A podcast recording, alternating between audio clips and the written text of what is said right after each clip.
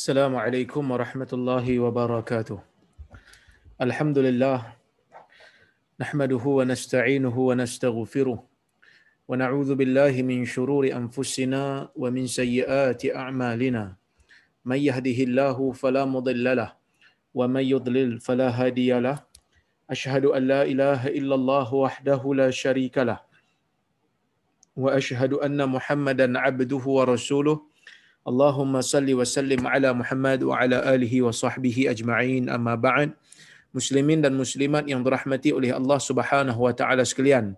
Alhamdulillah kita bersyukur kepada Allah subhanahu wa ta'ala kerana diberi kesempatan untuk kita sambung semula pengajian kita ah, pada kitab Riyadhus Salihin karya Al-Imam Nawawi rahimahullah. Dan insyaAllah hari ini kita akan ah, sambung hadis yang ke-15. 15 kita masih lagi berada pada bab yang membicarakan tentang ha, pengharaman kezaliman dan arahan untuk mengembalikan ataupun menolak kezaliman yang berlaku. Baik, ha, hadis yang kita akan baca hari ini insya-Allah bermula dengan hadis yang ke-15 dalam bab ini dan hadis yang ke-219 di dalam keseluruhan kitab pada penomboran dalam kitab saya lah versi yang saya pakai. Baik, kata al-Imam An-Nawawi rahimahullah wa an Abi Qatadah Al-Harith ibn Rib'i radhiyallahu anhu an Rasulillah sallallahu alaihi wasallam annahu qama fihim فذكر لهم أن الجهاد في سبيل الله والإيمان بالله أفضل الأعمال فقام رجل فقال يا رسول الله أرأيت إن قتلت في سبيل الله؟ أتكفر عني خطاياي؟ فقال له رسول الله صلى الله عليه وسلم نعم إن قتلت في سبيل الله وأنت صابر محتسب مقبل غير مدبر. ثم قال رسول الله صلى الله عليه وسلم كيف قلت؟ قال أرأيت إن قتلت في سبيل الله؟ atukaffar anni khataaya faqala rasulullah sallallahu alaihi wasallam na'am in qutilta wa anta sabirun muhtasib muqbilun ghaira mudbir illa ad-dain fa inna jibril qala li dhalik. Rawahu muslim. Maksudnya daripada abi qatadah al harith ibni rib'i. Nah kalau ikutkan uh, Abi Qatadah ni ya, ulama berbeza pendapat tentang nama dia. Uh, ni Abu Qatadah ni salah seorang daripada sahabat Nabi sallallahu alaihi wasallam. Ulama hadis berbeza pendapat tentang nama sebenar dia. Ya, ada yang kata nama dia Nu'man. Ada yang kata nama dia Amr. Tetapi pendapat yang sahih, pendapat yang tepat, nama sebenar dia Al-Harith. Al-Harith ibni Rib'i. Cuma mungkin ada di kalangan kita yang macam susah nak gambarkan macam mana ha, zaman tu boleh orang tak kenal nama dia sedangkan dia adalah sahabat Nabi sallallahu alaihi wasallam. Tuan-tuan dan puan-puan rahmati Allah sekalian. Zaman dulu ni ha, sebahagian daripada sahabat Nabi ataupun perawi-perawi mereka memakai nama gelaran. Mereka ada yang pakai nama sebenar, ada yang pakai nama gelaran. Dan oleh kerana mungkin gelaran itu menjadi terlalu masyhur sehingga mereka tak tahu dah nama dia yang sebenar. Ha, ini yang ini yang biasanya berlaku pada perawi-perawi ataupun sahabat-sahabat Nabi sallallahu alaihi wasallam sehingga kan para ulama berbeza tentang berbeza pendapat tentang namanya. Ya tetapi nama yang sebenar dia ha, berdasarkan kepada pendapat yang sahih Al Harith ya, Al Harith ibni Rib'i. Yang mana tuan-tuan dan puan-puan rahmati Allah sekalian dia ni daripada uh, kalangan orang ataupun sahabat Nabi sallallahu alaihi wasallam yang digelar sebagai farisin Nabi, farisun Nabi sallallahu alaihi wasallam. Apa tentera berkuda Nabi sallallahu alaihi wasallam yang mana dalam hadis Nabi sallallahu alaihi wasallam pernah sebut khairu fursanina al-yauma Abu Qatadah. Nabi pernah sebut dalam satu peperangan Nabi kata, Nabi tengok Abu Qatadah ni hebat dalam menunggang kuda sehingga kan Nabi puji Abu Qatadah. Nabi mengatakan khairu fursanin al-yaum sebaik-baik knight sebaik-baik tentera berkuda ya. Sebaik-baik tentera berkuda di kalangan kita pada hari ini ialah Abu Qatadah. Dikatakan dia ni ah, terlibat dalam peperangan Uhud dan juga peperangan Hudaibiyah ah, dan dia meninggal dunia ah, pada umur 70 tahun pada tahun 54 Hijrah. So kalau ikut dia ni di antara sahabat Nabi sallallahu alaihi wasallam yang muda jugalah sebab dia meninggal pada tahun 54 agak lewat sikitlah eh. Baik. Dia mengatakan daripada Rasulullah sallallahu alaihi wasallam annahu qama fihim. Dia kata sesungguhnya Rasulullah sallallahu alaihi wasallam berdiri bersama para sahabat. Ah, Nabi sallallahu alaihi wasallam duduk uh, bukan duduk berdiri bersama dengan para sahabat dikelilingi oleh para sahabat. Fadzakara lahum. Kemudian Nabi sallallahu alaihi wasallam ya Nabi sallallahu alaihi wasallam menyebutkan kepada mereka sesungguhnya jihad fi sabilillah ah, sesungguhnya jihad. Ber, berperang meninggikan kalimah Allah. Berperang memerangi mereka-mereka yang cuba untuk memadam ya yang cuba untuk memadam cahaya Allah ataupun agama Allah ya. Baik. Um, wal iman billah. Dia berperang di jalan Allah menentang golongan-golongan yang memusuhi agama menentang golongan-golongan yang membenci syariat Islam dan akidah Islam. Nabi kata dan iman billah dan keimanan kepada Allah Subhanahu wa taala afdalul a'mal. Dua benda ni termasuk dalam kalangan amalan yang afdal sekali. Ha, maksudnya Nabi sallallahu alaihi wasallam pernah sebut pada sahabat pada satu ketika Nabi berdiri dengan para sahabat Nabi kata jihad fi sabilillah dan beriman kepada Allah merupakan amalan yang afdal sekali. Ha, merupakan amalan yang paling bernilai sekali pada seorang mukmin. Faqama rajulun. Bangkit seorang lelaki, bangun seorang lelaki. Faqala. Lalu dia bertanya Nabi, dia kata ya Rasulullah. Wahai Rasulullah, araaita in qutiltu fi sabilillah atukaffar anni khatayaya dia kata ya Rasulullah apa pandangan kamu? Jika aku ni terbunuh di jalan Allah adakah akan diampunkan segala dosa-dosa yang aku buat? Ni dia tanyalah. Sebab nabi kata jihad fi sabilillah beriman kepada Allah merupakan di antara amalan yang paling afdal sekali. Jadi dia tanya bila nabi kata paling afdal ni macam mana maksudnya? Dia nak faham lagi. Dia kata, Ya Rasulullah, pandangan kamu bagaimana jika satu hari nanti aku pergi berperang di jalan Allah, aku lawan golongan yang membenci syariat Allah, aku lawan mereka-mereka yang memusuhi agama Nabi Muhammad sallallahu alaihi wasallam. Adakah semua dosa yang aku lakukan di dalam dunia sebelum daripada aku mati syahid adakah semua itu akan diampunkan? Ha, itu soalan dia. Adakah semua itu akan diampunkan? Faqala lahu Rasulullah sallallahu alaihi wasallam. Lalu Nabi sallallahu alaihi wasallam bersabda, "Naam." Nabi kata, "Ya. Semua dosa kamu akan diampunkan." Bila dia mati syahid, dia kata Nabi, semua dosa-dosa dia diampunkan. Ni kelebihan orang yang mati syahid, tuan-tuan. Kelebihan orang yang mati syahid, kelebihan orang yang gugur dalam medan peperangan disebabkan nak mempertahankan agama Allah dan nak meninggikan kalimah la ilaha illallah. Jadi Nabi kata na'am, Nabi kata ya. Semua dosa-dosa kamu akan diampunkan. In kutilta fi sabilillah. Nabi kata, jika engkau terbunuh di jalan Allah wa anta sabirun muhtasibun dalam keadaan engkau sabar.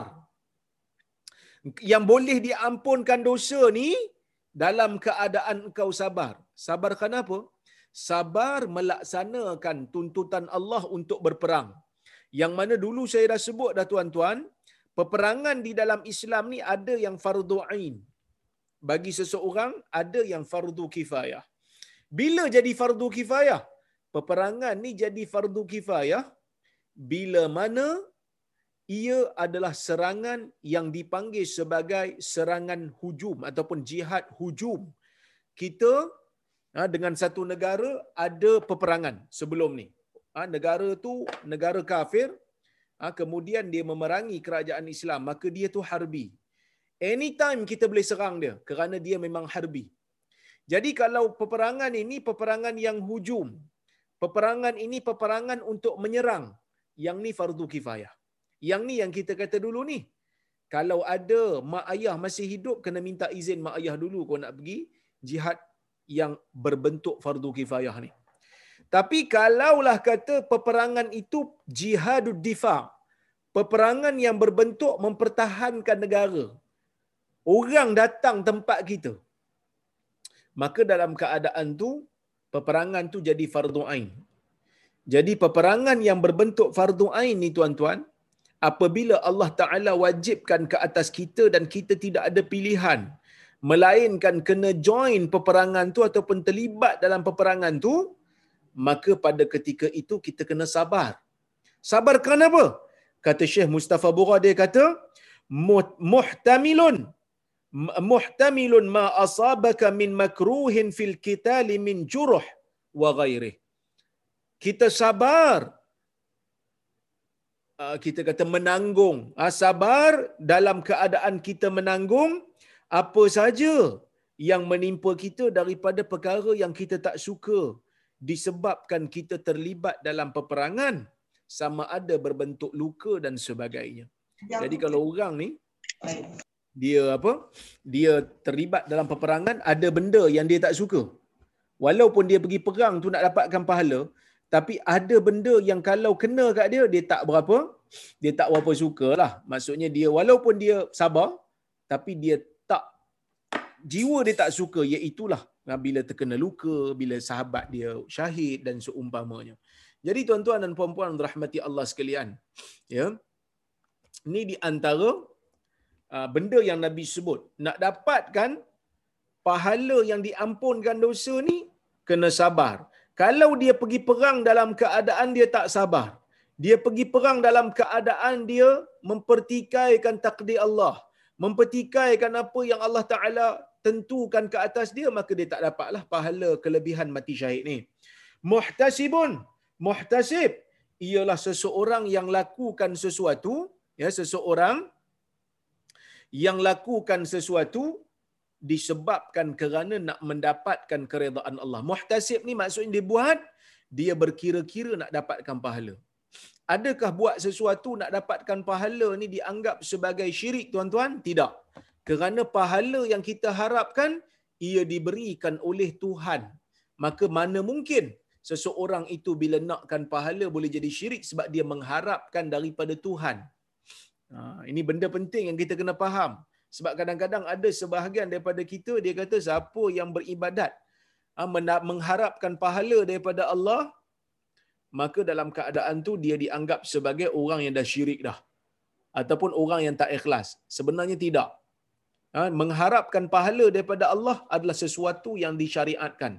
Sebab tu Nabi sallallahu alaihi wasallam dalam banyak hadis menjanjikan pahala daripada Allah kepada mereka-mereka yang melakukan sesuatu ibadat pada waktu-waktu yang tertentu.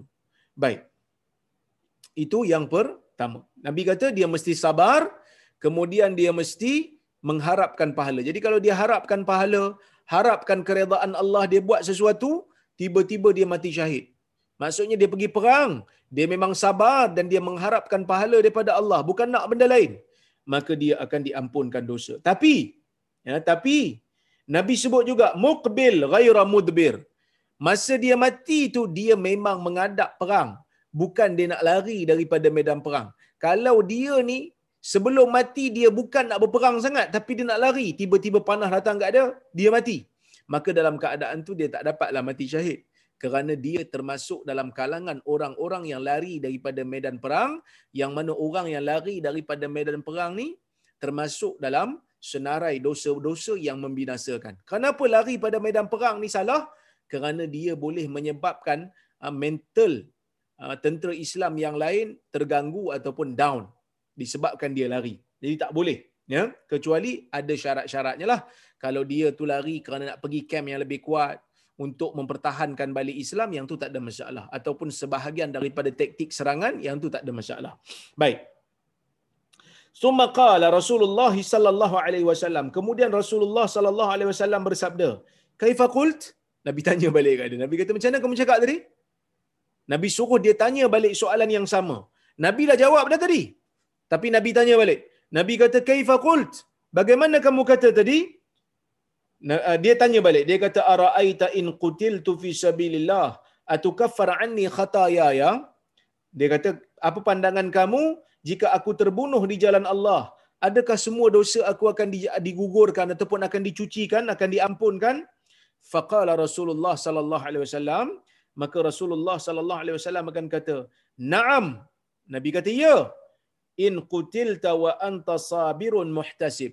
Jika engkau terbunuh, jika engkau dibunuh dalam medan perang, dalam keadaan engkau sabar. Nabi ulang balik perkataan tu sebab ada perkataan yang hujung. Ya perkataan uh, perkataan yang uh, di ujung Nabi nak tambah sikit. Nabi nak perkemaskan sikit. Ya, baik. Kemudian Nabi sallallahu alaihi wasallam kata, "Ya akan diampunkan semua." Nabi kata, "In qutilta wa anta sabirun muhtasib." Kalau engkau terbunuh dalam keadaan engkau sabar dan mengharapkan pahala, muqbil ghaira mud ghairu mudbir. Engkau menghadap, maksudnya engkau memang betul-betul nak berperang. Ya, Engkau betul-betul nak berperang. Bukan kerana engkau nak lari daripada medan perang. Illa dain, Nabi kata. Ha. Illa dain. Nabi kata kecuali hutang. Yang mana dia hutang dengan orang. Fa inna Jibril qala li dhalik. Sesungguhnya Jibril bagi tahu ke aku. Yang mana dalam peperangan kalau seseorang itu mempunyai hutang dengan orang lain. Bahkan kita dah bincang dah sebelum ni kalau dia khianat, dia curi harta orang lain. Semua ini ya semua ini akan dihitung oleh Allah Subhanahu wa taala. Maksudnya dosa dengan Allah itu boleh terhapus dengan mati syahid. Tetapi kezaliman yang dilakukan pada orang lain, hutang ha, yang dibuat pada orang lain ataupun pencurian yang dibuat oleh orang yang mati syahid. Semua ini akan diperhitungkan oleh Allah, dia tidak akan padam secara tiba-tiba. Ha, padam secara tiba-tiba tak berlaku begitulah. Ha, tak berlaku begitu. Baik, sebab itu Syekh Mustafa Bura, ketika dia menghuraikan hadis ni, dia kata, Afadal hadis fadlal jihad li'i'la'i kalimatillahi ta'ala wa'azima ثواب من yuqtal wa huwa mujtahidun fi في مقارعه الاعداء azza wa jalla." Hadis ni bagi tahu tentang kelebihan melakukan jihad di jalan Allah untuk mengangkat ataupun untuk meninggikan kalimah Allah. Apa itu kalimah Allah? Kalimah Allah ni maksudnya la ilaha illallah. Ya? Wa azima thawabi man dan hadis ni juga bagi tahu tentang betapa agungnya pahala mereka yang terbunuh dalam keadaan dia bersungguh untuk muqara'ah a'da illahi azza wajal untuk menentang golongan yang memusuhi Allah azza wajal kemudian dia kata asyhadatu bi syurutiha tukaffiru dhunub illa ad-daina atu illa ad-daina wa ghayruhu min huquqil ibad idza tamakkana min adaiha wa lam yaf'al. Syahid berserta dengan syarat-syaratnya yang lengkap tadi katalah satu orang ni dia pergi ke uh, pergi perang dia buat semua benda untuk mendapatkan mati syahid dia jauhi riak. Dia tak mencuri harta awam. Dan dia ikhlas. Memang perang nak mati di jalan Allah. Tapi dia ada hutang sebelum ni. Maka dia kata asyhadata bi syurutiha syahid dan syarat-syaratnya yang telah lengkap pada diri dia. Tukaffiru dzunub boleh mengampunkan dosa. Allah Ta'ala akan jadikan penyebab. Syahadah ini, mati syahid ini, Allah Ta'ala jadikan ia penyebab untuk Allah Ta'ala ampunkan dosa seseorang yang mati syahid ni. Illa dain, kecuali kecuali hutang. wa ghairahu dan selain daripada hutang min huquqil ibad daripada hak-hak manusia. Hak Allah Allah Taala boleh ampunkan kerana Allah Taala Maha Pengampun. Tapi hak manusia perlu diselesaikan bila sampai ke negeri akhirat nanti. Iza tamakkana min adaiha wa lam yaf'al. Bila mana dia mampu untuk membayar hutang tersebut, melunaskan hak yang diambil itu tapi dia tak buat. Katalah satu orang ni dia memang tak mampu bayar hutang. Masa dia pinjam tu dia memang nak bayar. Yang ni tak termasuk. Kerana kalau seseorang bila dia pinjam duit orang, masa dia pinjam tu memang dia nak bayar. Cuma Allah Taala takdirkan dia jatuh miskin sampai tak mampu nak bayar. Maka ia termasuk dia termasuk dalam hadis yang Nabi kata Man akhadha amwalan nas yuridu adaaha addallahu anhu. Yang mana Nabi SAW kata, Au kamakal, sesiapa yang mengambil harta manusia yang lain dan dia berniat waktu dia ambil tu, waktu dia pinjam tu dia memang niat nak bayar balik. Maka kalau dia tak mampu, Allah Taala akan bayar bagi pihak dia. Wa man akhadha amwalan nas wa arada ah- wa arada halakaha atau wa arada ihlakaha ahlakallahu anhu ahlakahu Allah atau kama qala sesiapa yang ha, yang mana dalam hadis ini disebut sesiapa yang ambil harta orang. Tadi dia ambil dalam keadaan dia memang nak bayar. Ha, maka Allah Subhanahu wa taala akan bayarkan untuk dia. Tetapi waman akhadaha arada itlafaha ataupun yuridu itlafaha. Sesiapa yang mengambil harta manusia ni waktu dia pinjam tu memang dia tak nak bayar pun. Niat dia memang nak binasakan harta orang tu. Nabi kata atlafahullah. Nabi kata dia akan dibinasakan oleh Allah. Hadis riwayat al-bukhari. Jadi maksudnya kat sini Ha, Nabi sallallahu alaihi wasallam membicarakan tentang keadaan manusia. Keadaan manusia, niat manusia yang memberikan pengaruh kepada keadaan seseorang itu apabila dia berhutang. Kalau dia memang niat dia nak bayar tapi sampai dia tak mampu. Memang niat dia nak bayar masa dia pinjam tu tapi dia memang tak mampu, duit tak ada. Dia mati. Insya-Allah Allah Taala akan bayar bagi pihak dia selesai bila negeri akhirat sebab dia mampu eh, dia, dia memang tak mampu maka Allah Taala tidak akan bebankan seseorang dengan benda yang dia tak mampu tapi kalaulah kata masa dia pinjam tu dia memang nak binasakan harta orang memang niat dia tak nak bayar cakap kat mulut je nak bayar maka orang macam ni tuan-tuan Allah Taala akan binasakan dia ha, dia ni lah yang akan dipertanggungjawabkan di akhirat nanti yang mana kalau kita tengok dalam hadis yang lain Nabi saw menyebutkan Nabi kata dalam hadis, Nabi kata uh, hutang ni akan menyebabkan roh tu tergantung di akhirat. Uh, di, di, di, di dalam kubur. Macam mana tergantung? Ulama berbeza pendapat, tetapi sebahagian daripada ulama mengatakan yang dimaksudkan dengan tergantung tu, oh bila dia masuk dalam kubur tak diberikan keputusan pada dia. Sama ada dia ni ahli syurga ke ataupun ahli neraka. Biasanya orang yang masuk dalam dalam alam barzah ni dia tahu dah Allah Taala akan tunjuk tempat dia. Akan tunjuk tempat di dalam kubur tu Allah Taala akan tunjukkan dia ni ahli syurga ke ahli neraka. Tapi orang yang berhutang tak diputuskan lagi. Jadi sebab itu hutang ni satu benda yang yang bahaya. Baik. Kemudian kata Syekh Mustafa Bura lagi, amma idza lam yatamakkan minal khuruj minha wa adaiha wa taba qabla mautih wa nadima fa inna allaha sayurdi anhu khasmahu yaumal qiyamah kama jaa fil hadis adapun jika dia memang tak mampu untuk keluarkan diri dia daripada hutang dan dia memang tak mampu untuk melunaskannya dan dia bertaubat sebelum dia mati dan dia menyesal maka Allah taala akan meredakan bagi pihak dia Allah Taala akan redakan orang yang menjadi pemberi hutang pada dia di hari kiamat nanti seperti mana yang disebutkan di dalam hadis. Ha, kita tengok hadis yang berikutnya hadis nombor 16 tuan-tuan. Kata al-Imam An-Nawawi rahimahullah wa an Abi Hurairah radhiyallahu anhu anna Rasulullah sallallahu alaihi wasallam qala atadruna manil muflis قالوا المفلس فينا من لا درهم له ولا متاع. فقال إن المفلس من أمتي. من يأتي يوم القيامة بصلاة وزك وصيام وزكاة. ويأتي وقد شتم هذا وقذف هذا وأكل مال هذا وسفك دم هذا.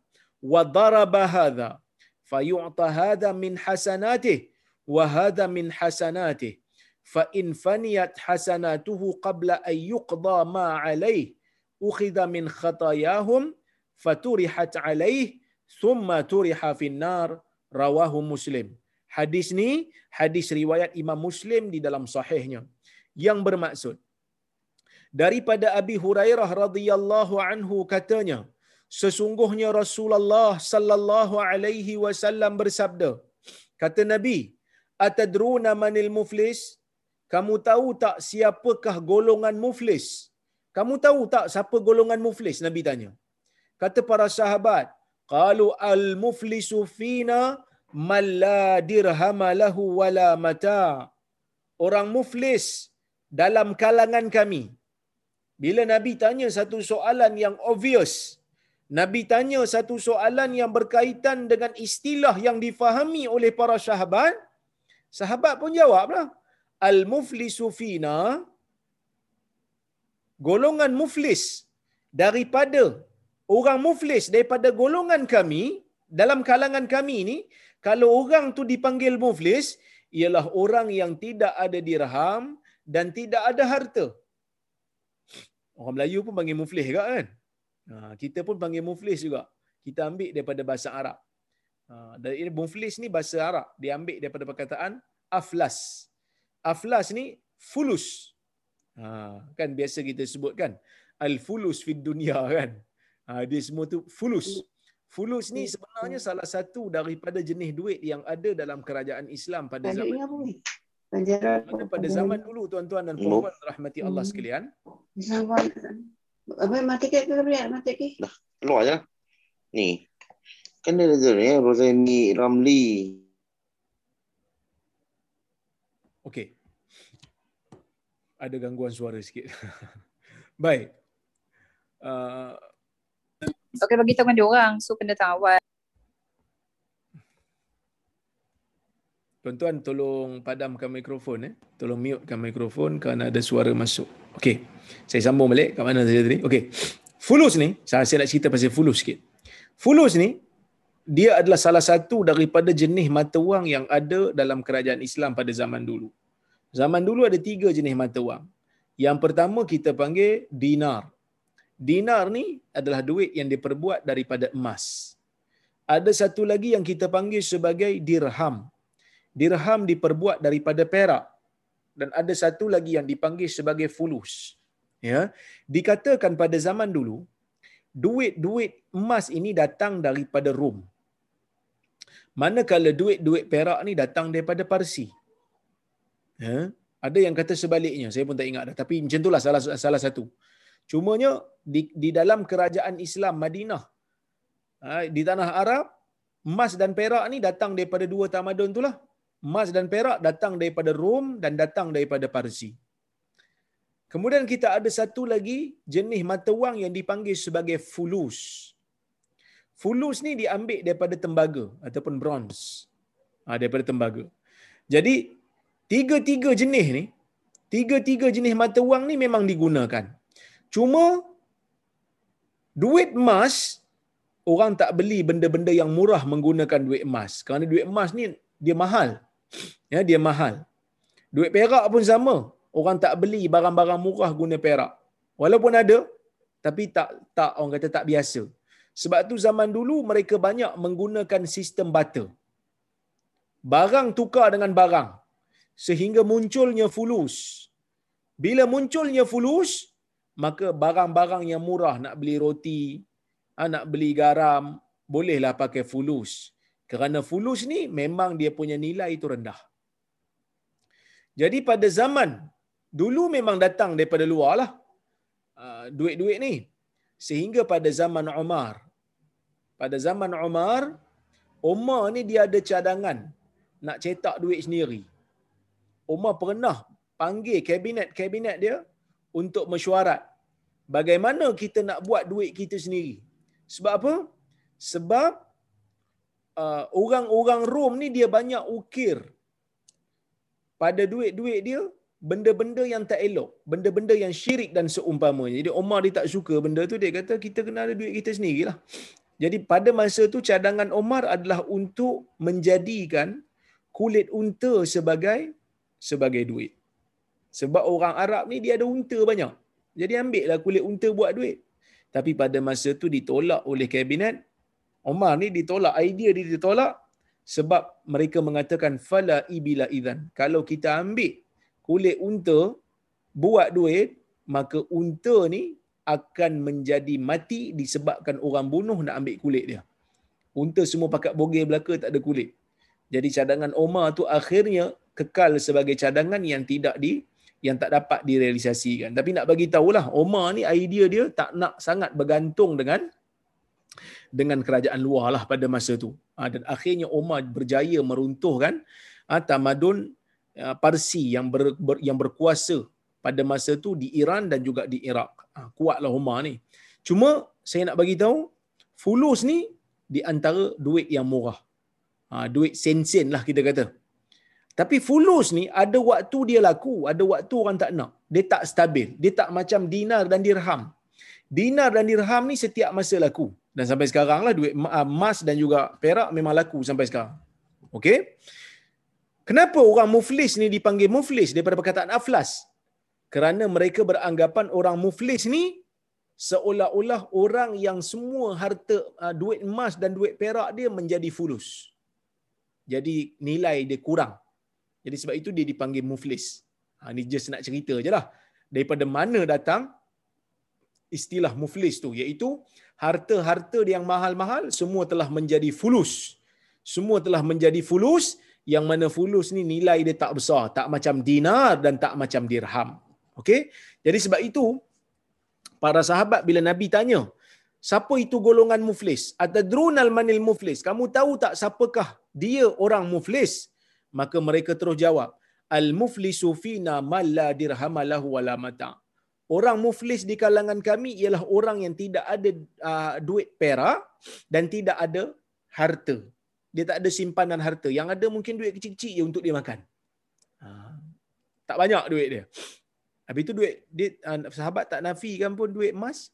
Uh, kalau duit perak pun tak ada, takkan duit emas ada. Begitulah maksud sahabat. Duit perak pun tak ada, duit emas lagi dah tak ada. Lepas tu dia tak ada harta. Faqala. Maka Nabi SAW tidak membantah pun istilah tu. Nabi tak kata salah. Nabi tak kata. Cuma Nabi nak perbetulkan lagi ataupun Nabi nak luaskan lagi pemahaman muflis tu dalam pemikiran para sahabat. Kerana sahabat ni bila ditanya tentang muflis, mereka jawab satu bahagian daripada muflis iaitu orang yang menjadi yang mana hartanya ha, menjadi fulus ataupun orang yang kehilangan harta yang mana mungkin dia berhutang banyak sehingga hutang dia merangkumi keseluruhan harta dia. Maka orang macam ni dipanggil muflis kata para sahabat. Kemudian nabi betulkan nabi kata nabi luaskan lagi pemahaman muflis tu nabi kata innal muflisa min ummati may yati yaumal qiyamati bi salatin wa siyamin wa zakah. Nabi kata sesungguhnya orang muflis daripada kalangan umat aku ialah orang yang datang pada hari kiamat dengan membawa salatnya, dengan membawa puasanya dan dengan membawa zakatnya. Maksudnya apa? Dia bukan bawa solat betul-betul, dia bawa pahala. Dia datang ke hari kiamat, dia datang bawa pahala. Pahala salat dia bawa. Pahala zakat dia bawa. Pahala puasa dia bawa. Maksudnya orang ni dari sudut hubungan dia dengan Allah, mungkin tidak ada masalah. Sebab dia datang, dia bawa pahala ni. Tetapi kata Nabi, wa ya'ti wa qad syatama hadha. Dia datang dalam keadaan dia pernah maki orang ni. Wa qadhafa hadha dan dia pernah tuduh orang ni. Dia pernah fitnah orang ni. Wa akala mala hadha dan dia pernah makan harta orang ni.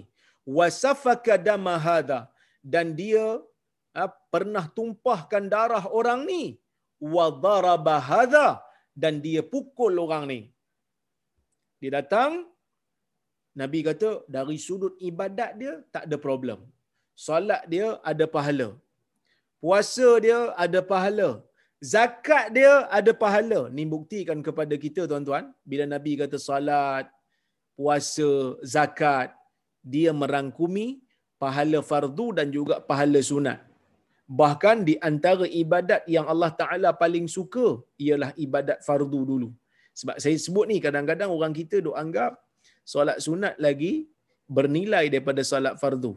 Sebenarnya solat fardu tu yang paling bernilai. Solat sunat ni fungsi dia adalah untuk me- menambah ataupun kita kata menampung kalau ada kelompongan-kelompongan daripada ibadat-ibadat fardu kita. Ha, itu kita kena betulkan tu lah. Bukan saya tak nak bagi amal benda yang sunat. Tak. Tapi kena ubah cara fikir. Ha, fardu lebih disukai di sisi Allah daripada yang sunat. Jadi bila dia datang, dia bawa pahala salat. Merangkumi salat fardu dan salat sunat. Bila dia datang membawa pahala puasa, dia datang dalam keadaan ha, bawa pahala yang merangkumi puasa fardu dan puasa sunat. Zakat.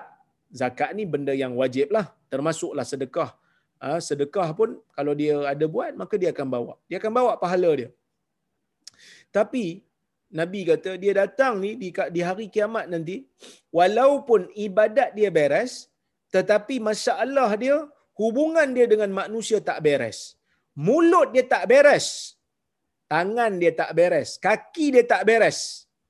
Dia ada buat kezaliman pada orang. Maksudnya apa? Tak ada istilah dia tu hati baik. Mulut dia macam tu. Mulut memang suka maki tapi hati baik. Tak ada istilah tu tuan-tuan. Kerana kalau hati baik, mulut akan jadi baik. Kalau hati bersih, apa yang terbit di atas lidah itu juga akan jadi bersih. Akan jadi bermanfaat. Itu hakikatnya. Kerana acuan akan membentuk sesuatu, acuan akan membentuk doh.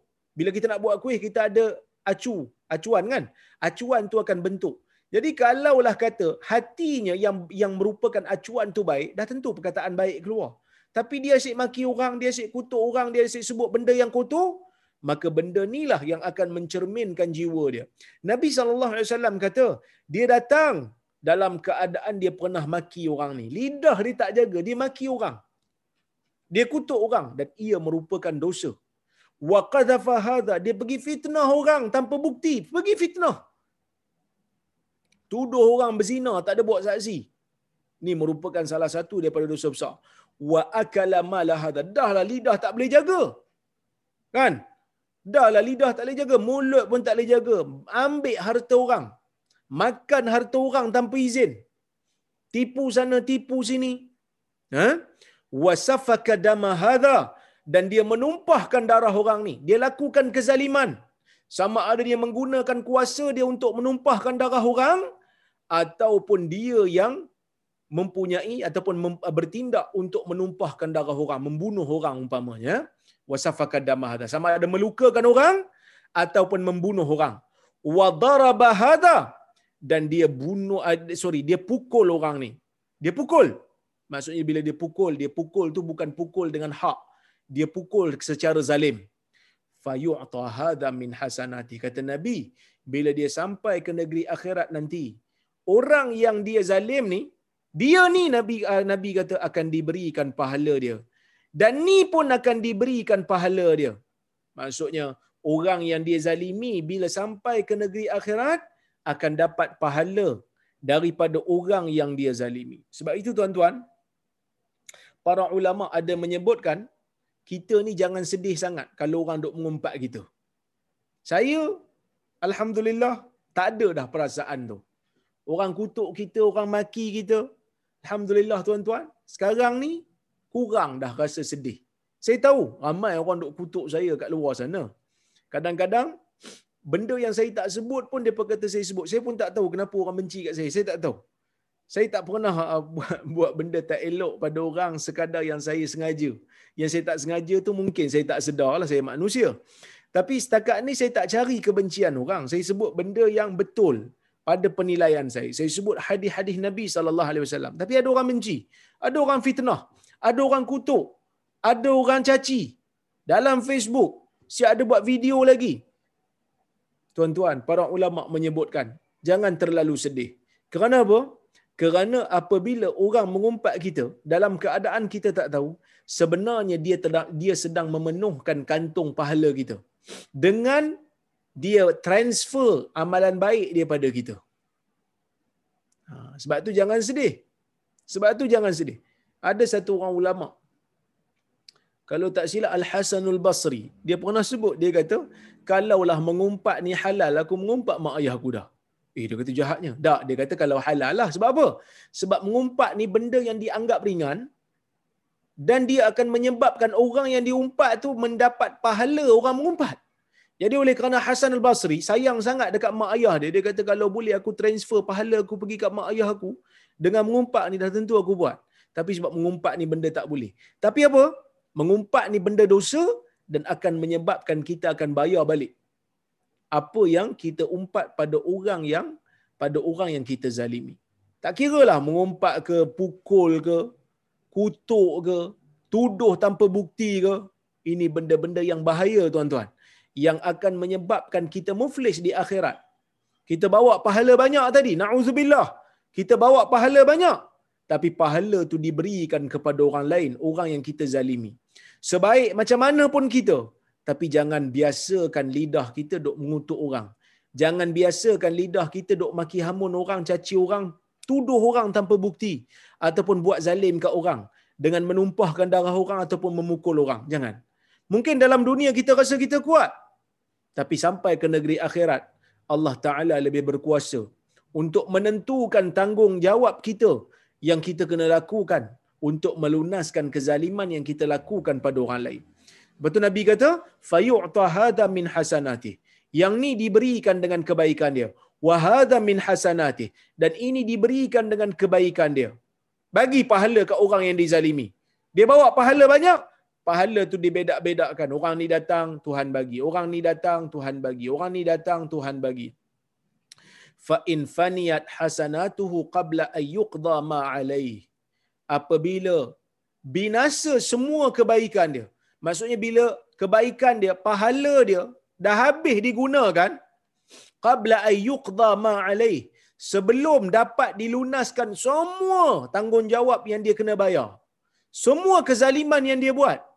Ukhidha min khatayahum. Nabi kata bila habis je pahala dia, Tuhan tak ambil pahala orang lain bagi kat dia sebagai sedekah. No kerana setiap orang takut dengan dengan perhitungan masing-masing. Allah Taala bila dia tengok ha, bila Allah Taala takdirkan orang ni habis pahala membayar kezaliman-kezaliman yang dibuat pada orang sedangkan kezaliman itu masih kekal, masih ada yang berbaki dan belum dilunaskan, Tuhan akan ambil dosa orang yang dizalimi itu bagi kat dia. Tuhan kata uh, Nabi kata ukhidha min khatayahum. Akan diambil dosa-dosa orang yang dia zalimi. Akan diambil dosa orang yang dia maki. Akan diambil dosa orang yang dicaci. Akan diambil dosa orang yang difitnah. Akan diambil dosa orang yang dipukul. Akan diambil dosa orang yang dia bunuh. Akan diletakkan faturihat alaih akan dicampakkan pada dia thumma turiha finnar kemudian dia tu sendiri akan dicampak masuk ke dalam neraka Allah Ha, jadi Nabi kata, inilah yang betul-betul muflis. Kenapa muflis? Dia habis pahala bayar hutang. Hutang apa? Hutang kezaliman yang dibuat pada orang. Kalau muflis dalam dunia, mungkin ada orang nak bantu. Kalau muflis dalam dunia, mungkin boleh kerja lagi dan berusaha. Tapi kalau muflis di akhirat, itulah muflis yang sebenar-benarnya yang tidak ada jalan keluar melainkan kena bayar dengan pahala yang dia buat ataupun kena ambil dosa orang yang dizalimi untuk melunaskan kezaliman yang dia buat. Jadi sebab itu tuan-tuan dan puan-puan, hidup dalam dunia ni kita kena beringat di dalam jiwa dosa dengan manusia sukar untuk diselesaikan melainkan kita minta maaf dan dia halalkan. Jika tidak kita berdepan dengan satu situasi seperti mana yang Nabi sallallahu alaihi wasallam sebutkan di dalam hadis ini. Sebab itu kata Syekh Mustafa Bura dia kata afad al hadis at-tahdhir min al-wuqu' fil muharramat wa khasatan ma yata'allaq bi huquq al-ibad al-madiyah wal ma'nawiyah.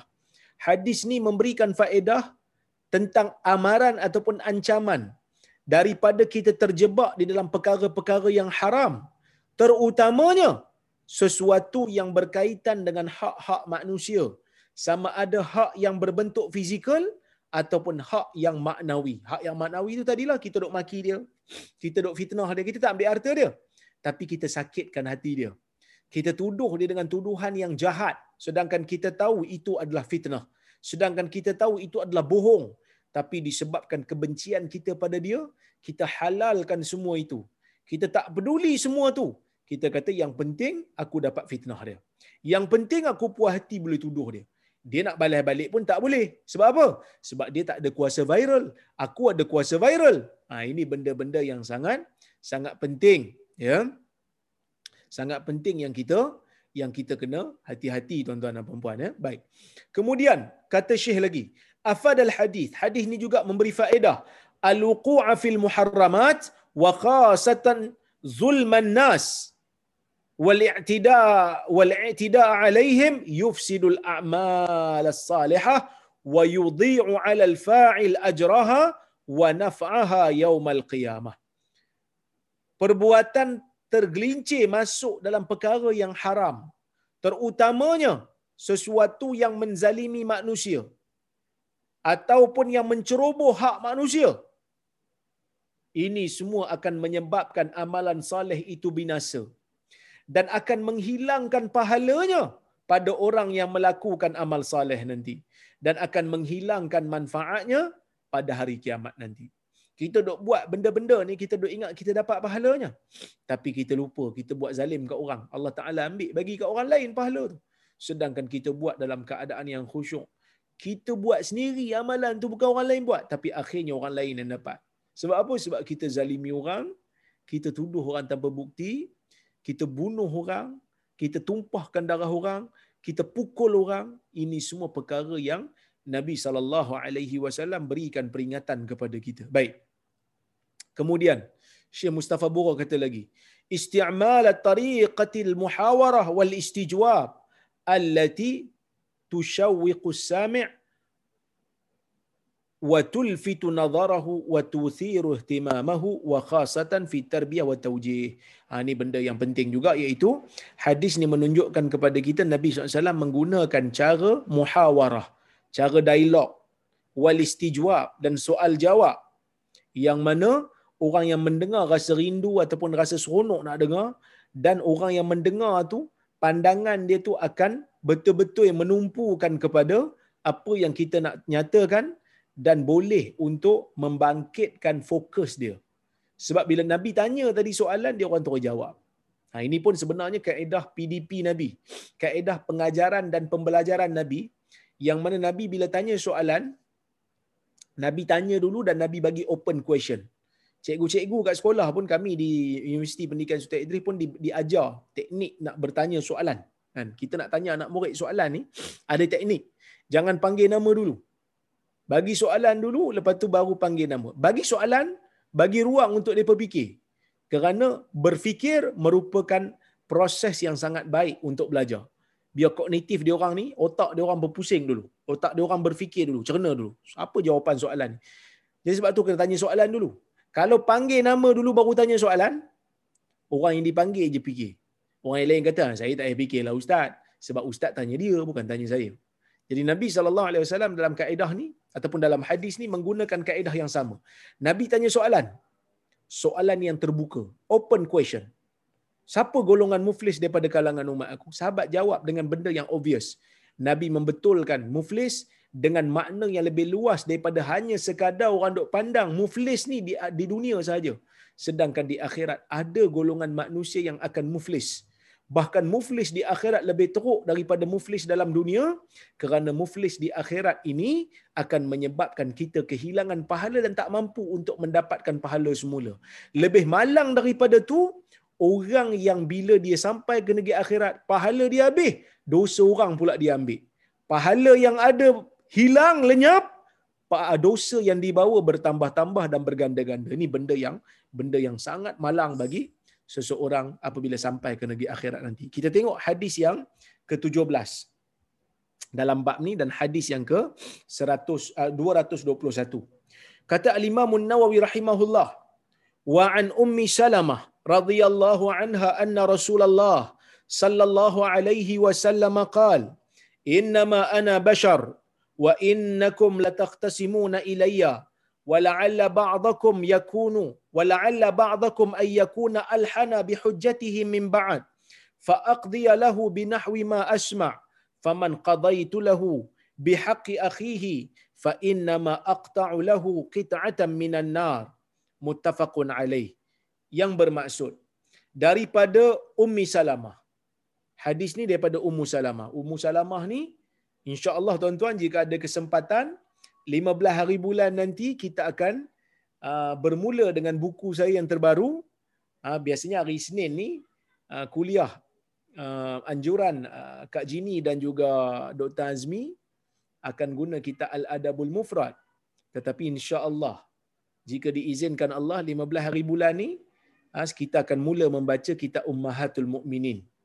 Kitab ataupun buku yang saya tulis yang mana buku baru membicarakan tentang biografi dan sumbangan isteri-isteri Nabi sallallahu alaihi wasallam yang mana isteri Nabi ni mungkin sebahagiannya kita kenal, sebahagiannya kita tak kenal.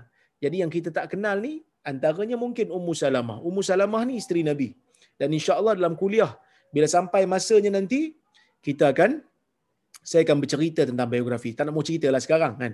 Nanti kita apa ni kita bincang bila sampai ke kuliah sana nanti insya-Allah. Baik. Uh, kalau siapa nakkan buku, boleh dapatkan ataupun boleh order daripada uh, sahabat kita Hadi Akmal ataupun Abu Talha. Hadi Akmal rasa ada dalam ni. Ha, nanti boleh pergi. Uh, boleh apa? Boleh Google dia punya Shopee uh, kedai kitab sunnah. Itulah dia punya nama Hadi Akmal. Ha, itu di antara sahabat saya yang menjual uh, kitab ataupun buku Ummahatul Mukminin. Banyak lagi buku lain dia jual. Tapi kalau siapa yang nak follow kuliah dengan dengan memegang buku, Ah, masih sempat lagi lah untuk order. Baik. Kemudian tuan-tuan, kata Imam Nawawi, daripada Ummi Salamah radhiyallahu anha, sesungguhnya Rasulullah sallallahu alaihi wasallam bersabda, "Innama ana bashar." Nabi kata sesungguhnya aku ni manusia. Nabi ni orang Islam punya nabi. Kepercayaan orang Islam terhadap nabi, nabi still manusia. Tak ada nabi yang ada ciri Tuhan, tak ada nabi yang ada ciri malaikat, tak ada. Kerana Nabi ini memang Allah Ta'ala hantar untuk jadi pemimpin, untuk jadi contoh. Kalau mereka ni ciri-ciri lain daripada ciri-ciri manusia, macam mana manusia nak ikut? Jadi sebab itu Allah Ta'ala jadikan Nabi daripada kalangan manusia macam kita. Qul innama ana basharum mislukum. Katakan wahai Muhammad, sesungguhnya aku ni manusia macam kamu. Nabi ni manusia. Nabi makan. Nabi sakit. Nabi tidur. Nabi ketawa, Nabi sedih, Nabi berkahwin. Sifat-sifat kemanusiaan itu ada pada Nabi kita, Muhammad sallallahu alaihi wasallam. Baik, Nabi dalam hadis Nabi kata sesungguhnya aku manusia dan sesungguhnya kamu takhtasimuna ilai. Sesungguhnya kamu ni apabila bergaduh sesama kamu, ada kes yang tak dapat kamu selesaikan sesama kamu, kamu datang jumpa aku minta aku selesaikan. Kenapa? Sebab Nabi ni hakim. Nabi pemerintah Madinah dan dalam masa yang sama Nabi adalah hakim. So Nabi kata sesungguhnya kamu ni angkat kes kepada aku untuk aku selesaikan. Untuk aku aku, aku putuskan. Kemudian Nabi kata, "Wala'alla ba'dakum ayyakuna alhana bihujjatihi." Berkemungkinan sebahagian daripada kamu lebih pandai bercakap dengan hujahnya berbanding yang lain. Maksudnya, Nabi kata mungkin orang ni bila bergaduh, dia lebih fasih bercakap. Lebih bijak bila berdepan dengan hakim. Maka, ah, dia berhujah tu pandai, maka Nabi kata faaqdi lahu binahwi ma sami' ah, bi binahwi ma asma' maka aku berilah hukuman tu. Aku berikan keputusan kes tu menang kat orang yang pandai bercakap lah sebab dia pandai bercakap. Nabi bagi kat dia lah. Nabi kata mungkin. Aku bagi kat dia sebab dia pandai bercakap. Faman qadaitu lahu bihaqqi akhihi fa inna ma aqta'u lahu qit'atan minan nar.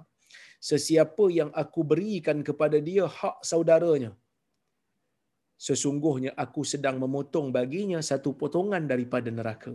Maksudnya apa tuan-tuan? Maksudnya Nabi nak bagi tahu kita dalam urusan pentadbiran negara, dalam urusan mahkamah Nabi ni dia macam kita yang tak tahu benda yang gaib. Kenapa Nabi tak diberitahu oleh Allah tentang benda benda yang gaib dalam urusan mahkamah? Supaya ia menjadi contoh kepada hakim-hakim yang ada dalam dunia. Tak boleh main pilih kasih. Mesti dengar berdasarkan kepada fakta kes. Mesti dengar berdasarkan kepada bukti.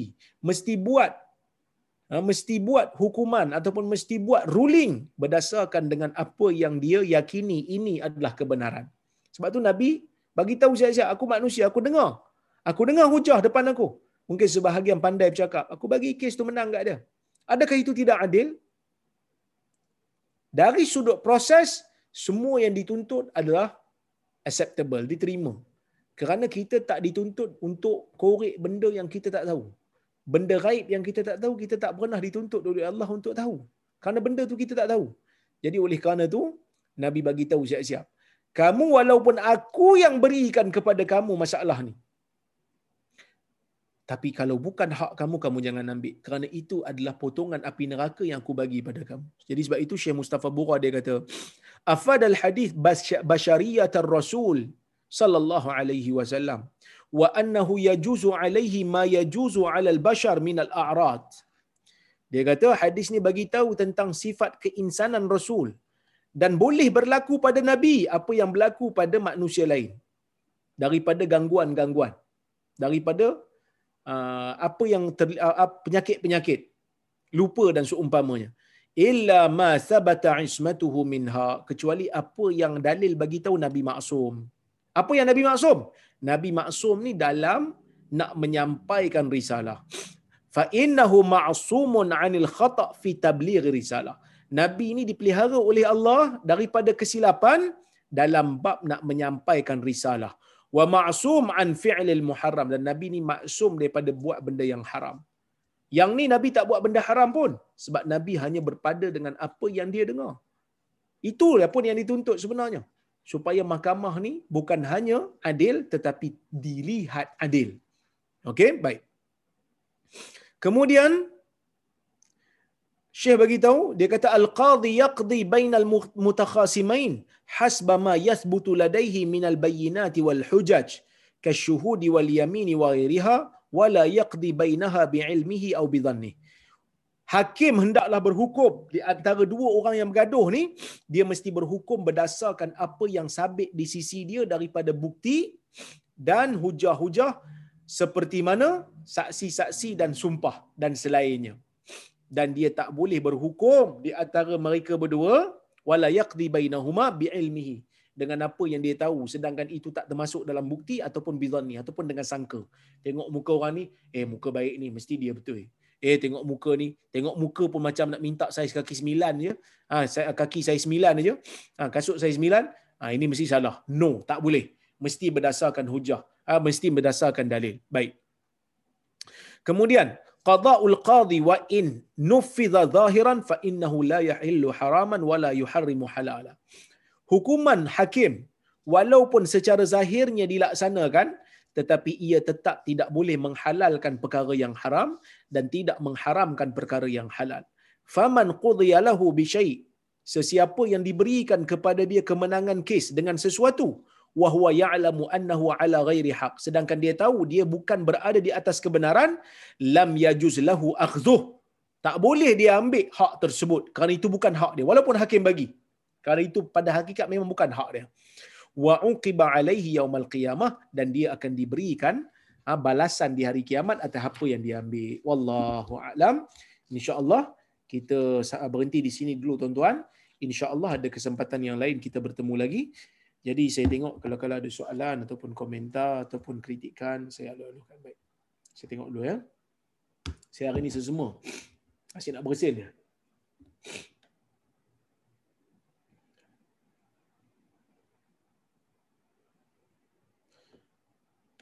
Assalamualaikum warahmatullahi wabarakatuh. Waalaikumsalam. Moga Allah Subhanahu wa taala merahmati kita semua dalam kuliah ilmu ni. Ah, moga Allah merahmati tuan juga boleh boleh tahu ini kajian kitab Riyadhus Salihin berkenaan dengan bab apa ya?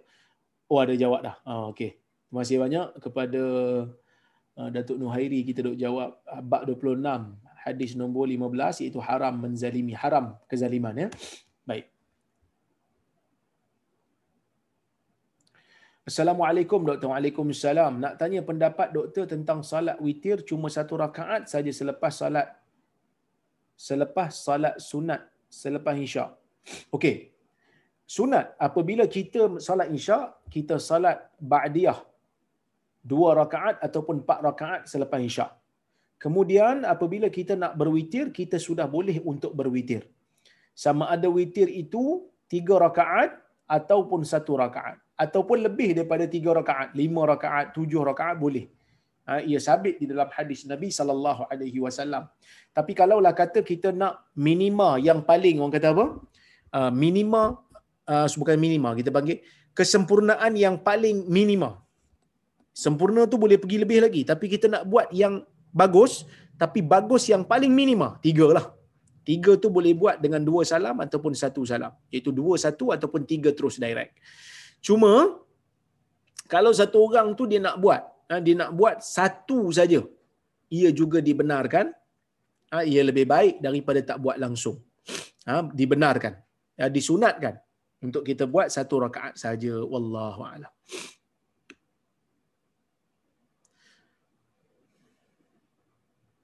Assalamualaikum Dr. Waalaikumsalam. Kalau kita sendiri yang halalkan kesalahan-kesalahan orang yang berbuat zalim, kat kita adakah dia tak berdosa pada kita? Kalau kita halalkan, maka dia tak berdosa lah.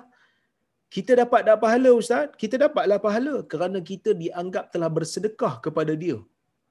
Ha, jangan dok ingat, kalau saya tak maafkan, saya akan dapat pahala dia.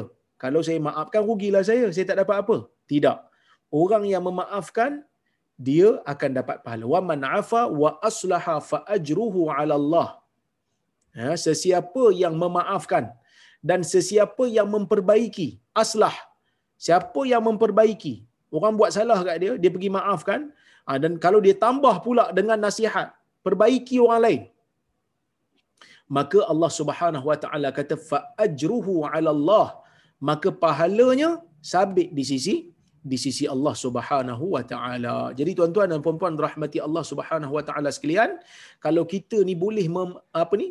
Uh, apa kalau kita boleh memaafkan kita maafkan sebab Allah Taala sebut dalam Quran faman afa wa aslaha sesiapa maka sesiapa yang memaafkan dan aslah yang memperbaiki nasihat elok-elok maka pahalanya tetap di sisi Allah. Uh, jadi benda ni benda yang yang baik bahkan dia akan mendapat pahala sunnah ha, kerana dia mengikut apa yang Nabi sallallahu alaihi wasallam tunjuk. Ha, Nabi ni orang buat macam-macam kat dia tapi dia maafkan. Seperti mana Abu Sufyan dan seumpamanya. Baik.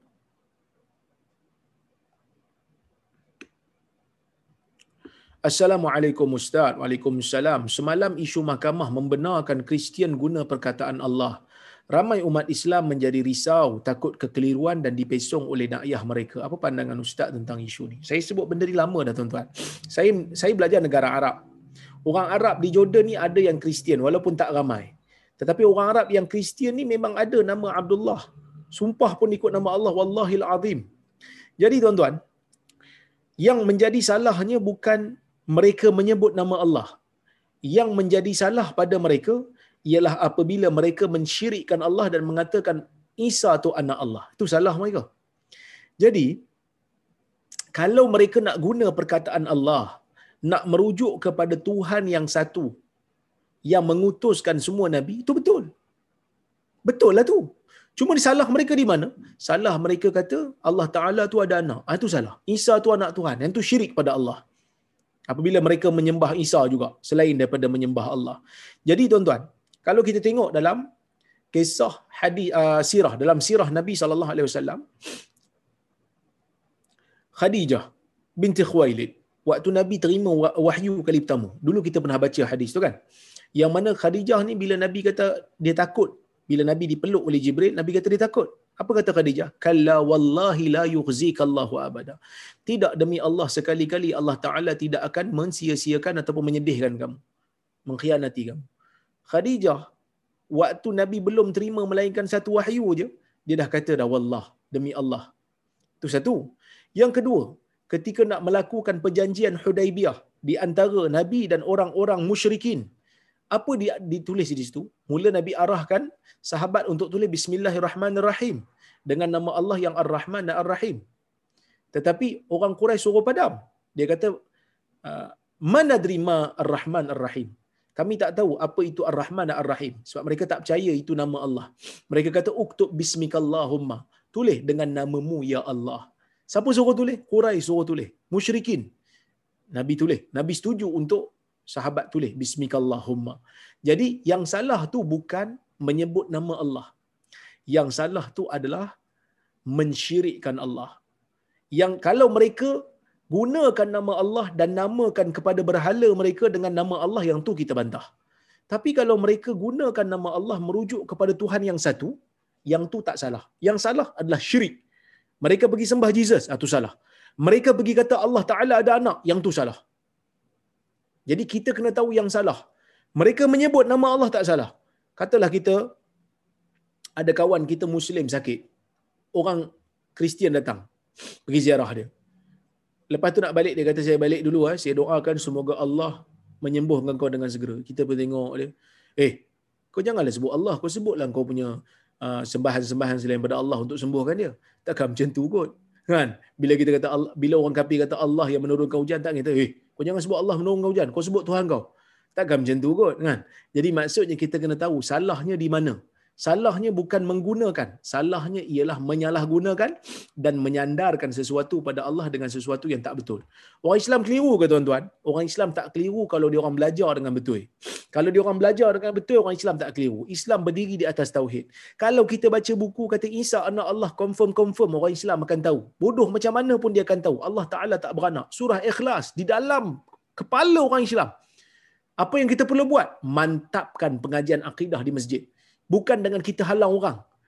Ini masalah kita. Orang nak pergi dakwah, macam saya kan tuan-tuan, nak pergi dakwah, susah. Yang saya boleh ceramah cuma di Pulau Pinang, Kuala Lumpur, sebab ada tahu dia. Pulau Pinang, Perlis, bilik ni. Bilik ni saya boleh kuliah. Di masjid universiti pun saya tak boleh kuliah. Sebab tak ada tauliah. Sedangkan saya ada ah, PhD dalam bidang hadis, pengajian Islam. Bukan saya nak bangga diri tak. Tapi maksudnya, saya boleh lah sikit-sikit tentang ilmu-ilmu ni saya boleh baca lah sikit-sikit kita-kita Arab ni. Sampai dapat PhD lah Alhamdulillah anak orang Melayu. Anak orang kerja kilang aja saya ni. Tapi dapatlah sikit Allah Ta'ala bagi sedikit nikmat untuk saya baca.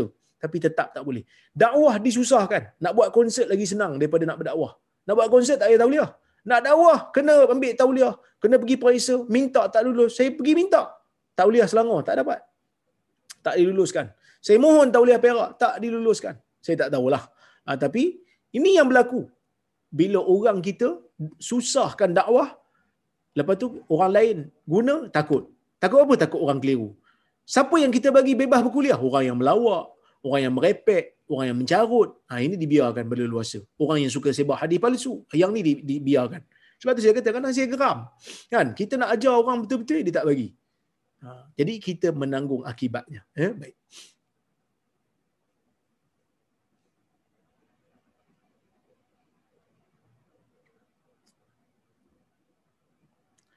Assalamualaikum Dr. Waalaikumsalam. Tuntutan hutang ni ada limit, limit waktu kah? Tak ada limit waktu. Selagi mana benar ia hutang, maka ia diterima. Ha, dia kata arwah bapa saya meninggal 12 tahun lepas. Moga Allah Taala mengampuni dia dan dia dan tiada sebarang tuntutan hutang sampailah tiba-tiba di hari, tiba-tiba di hari ini. Ada seseorang mengatakan arwah bapa saya ada berhutang dengan dia dan dia ada bukti untuk mengukuhkan dia tak ada bukti untuk mengukuhkan tuntutan dia. Okey, kita guna kaedah al-aslu bara'atul zimmah. Asalnya tanggungjawab seseorang itu bebas daripada sebarang uh, tanggungjawab. Maksudnya asalnya dia tak berhutang dengan siapa-siapa. Sehingga kan dibuktikan dengan sebaliknya. Kalau dibawa saksi dan kita puas hati, memang kita kena kita kena akui lah memang ayah kita berhutang. Adakah kita wajib bayar? Digalakkan bayar. Tak wajib pun. Tapi kalau ditinggalkan harta pusaka, wajib ditolak daripada harta pusaka dia. Wallahu a'lam.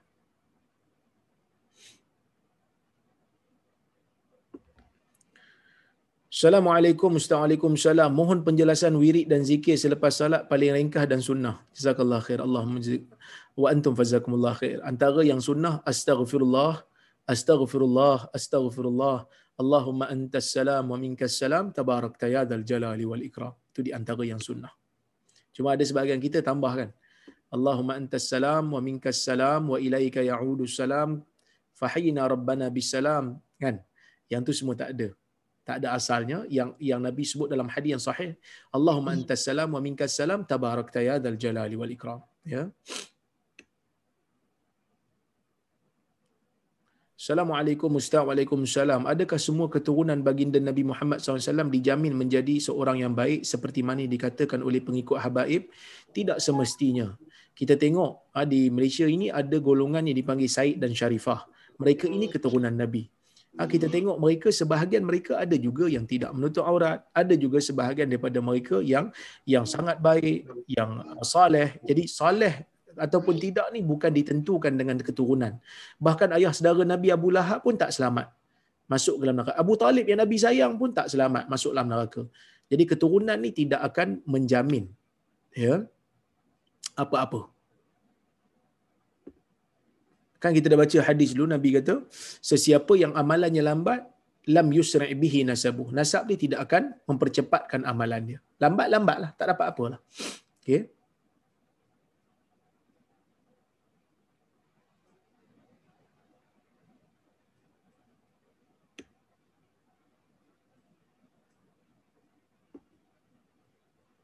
Salam Dr. Waalaikumsalam. How boleh kita delay buat solat tarawih dalam bulan Ramadan ni? Dalam bulan Ramadan, ya. Kita dibenarkan untuk solat tarawih ni sehingga mana sebelum subuh lah. Ha, itulah waktu untuk qiyamul lail. Ha. Okey. Baik. Maksudnya selagi mana ada waktu uh, malam sebelum masuk waktu uh, apa? Uh, sebelum masuk waktu subuh maka kita masih ada lagi solat solat tarawih. Boleh lagi solat. Sebenarnya solat tarawih ni tak ada beza eh dengan solat um, qiyamul lail. Tak ada beza pun ya.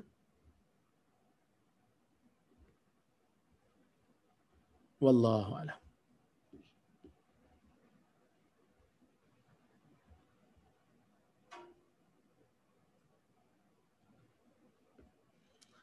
Assalamualaikum Ustaz. Waalaikumsalam. Untuk bagaimana untuk lunaskan hutang yang kita sudah lama atau yang dah terlupa? Pertama, kalau kita terlupa, kita bayar sekadar yang kita rasa jumlah tu boleh melepaskan. Ha?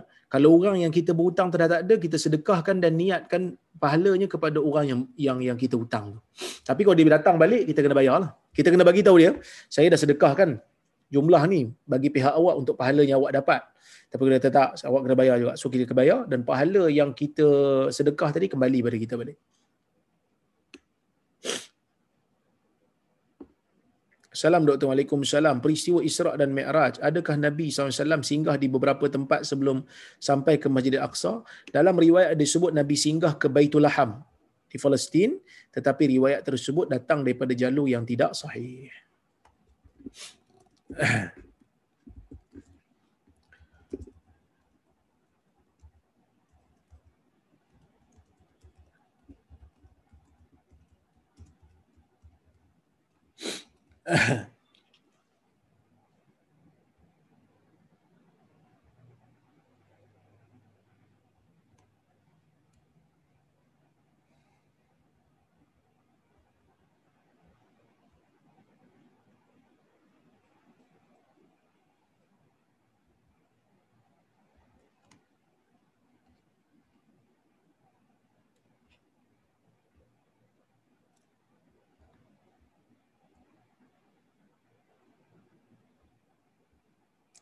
Okey.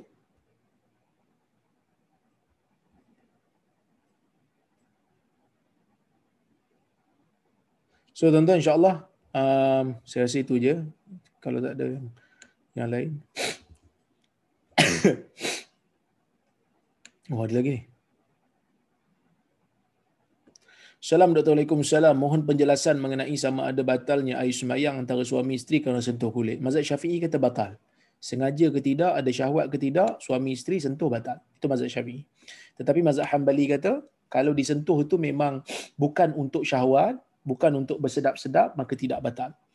Kalau untuk uh, syahwat, bersedap-sedap, batal. Ini mazhab, uh, mazhab Hambali dan juga Maliki. Hanafi kata yang batal hanyalah jima. Saya cenderung pada mazhab Maliki dan juga Hambali. Berdasarkan kepada riwayat Aisyah radhiyallahu anha pernah cari Nabi pada waktu malam, kaki Aisyah betul-betul landing di atas kaki Nabi waktu Nabi sedang sujud. Tetapi Nabi tidak membatalkan solatnya. Walaupun mazhab Syafi'i kata pakai stokin kot Nabi pada masa tu mungkin Nabi pakai khuf kan. Tapi hadis tak menyebut begitulah. Wallah. Syekh, kalau ada orang hutang kita, mana lebih baik? Sama ada halalkan atau biar sampai akhirat untuk tuntut daripada dia? Dah tentu memaafkan lebih, uh, menghalalkan lebih baik. Kerana itu dapat pahala. Uh, pahala, bila kita uh, bila kita sedekah, kita mungkin digandakan pahala kita tu. Kalau kita tunggu sampai akhirat, mungkin Tuhan akan bayar berapa yang kita bagi kat dia je lah. Kan? Uh, Wallahu'alam.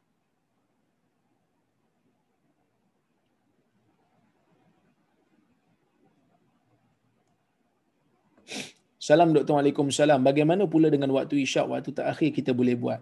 Ulama berbeza pendapat. Sebagian ulama kata waktu isyak berakhir uh, apabila sampai kepada setengah malam. Uh, salatul isyak ila nisfil lail. Kama hadis riwayat Muslim. So, waktu isyak ni adalah sehingga separuh malam. Tetapi mazhab Syafi'i mengatakan isyak ni dia berakhir dengan waktu subuh. Cuma Nabi SAW tidak menggalakkan kita lewatkan isyak hingga selebih-lebih daripada separuh malam ha, tanpa ada uzur. Dilarang untuk kita lambat-lambatkan sehingga separuh malam. Separuh malam ni maksud daripada waktu maghrib sampai subuh, bahagi dua. Jangan lebih pada waktu tu kalau tidak ada uzur. Kalau ada uzur tak apa. Sakit ke, tertidur ke, kita boleh solat walaupun lepas separuh malam. Selagi mana belum masuk subuh.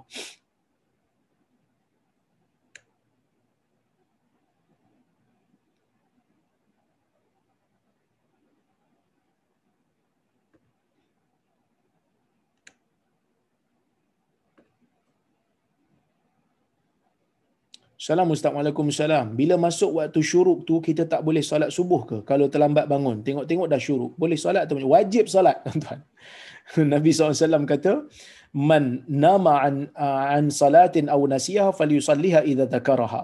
Sesiapa yang ha, sesiapa yang tertidur, sesiapa yang tertidur daripada solat dan apa ni terlupa maka hendaklah dia solat bila diingat. Bila solat, bila ingat solat tu walaupun pada waktu syuruk, walaupun pada waktu dekat-dekat nak uh, terbenam matahari. Waktu dilarang pun wajib untuk qadha bagi solat-solat yang kita baru teringat yang kita tak buat. Assalamualaikum Dr. Waalaikumsalam. Kunut solat witir itu sunat ke? Sun, uh, kunut solat witir ni ada berbagai riwayat daripada salaf. Ada yang melakukannya sepanjang masa. Ada yang melakukannya 15 Ramadan yang terakhir. Jadi ada berbagai versi.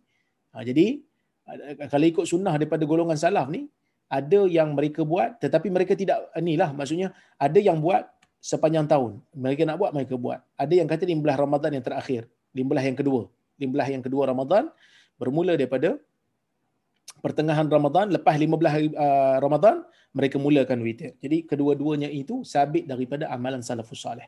Wallahu alam tuan-tuan insya-Allah kita jumpa lagi pada masa akan datang. Saya ingat itu je soalan yang ada. Uh, jika ada salah dan silap daripada saya, saya mohon maaf. Terima kasih pada Haji Shah, terima kasih kepada uh, Haji Hamid uh, yang menganjurkan majlis pada malam ini. Kita jumpa lagi masa akan datang. Aku qauli hadza wa astaghfirullahal azim li wa lakum. Wassalamualaikum warahmatullahi wabarakatuh. Assalamualaikum.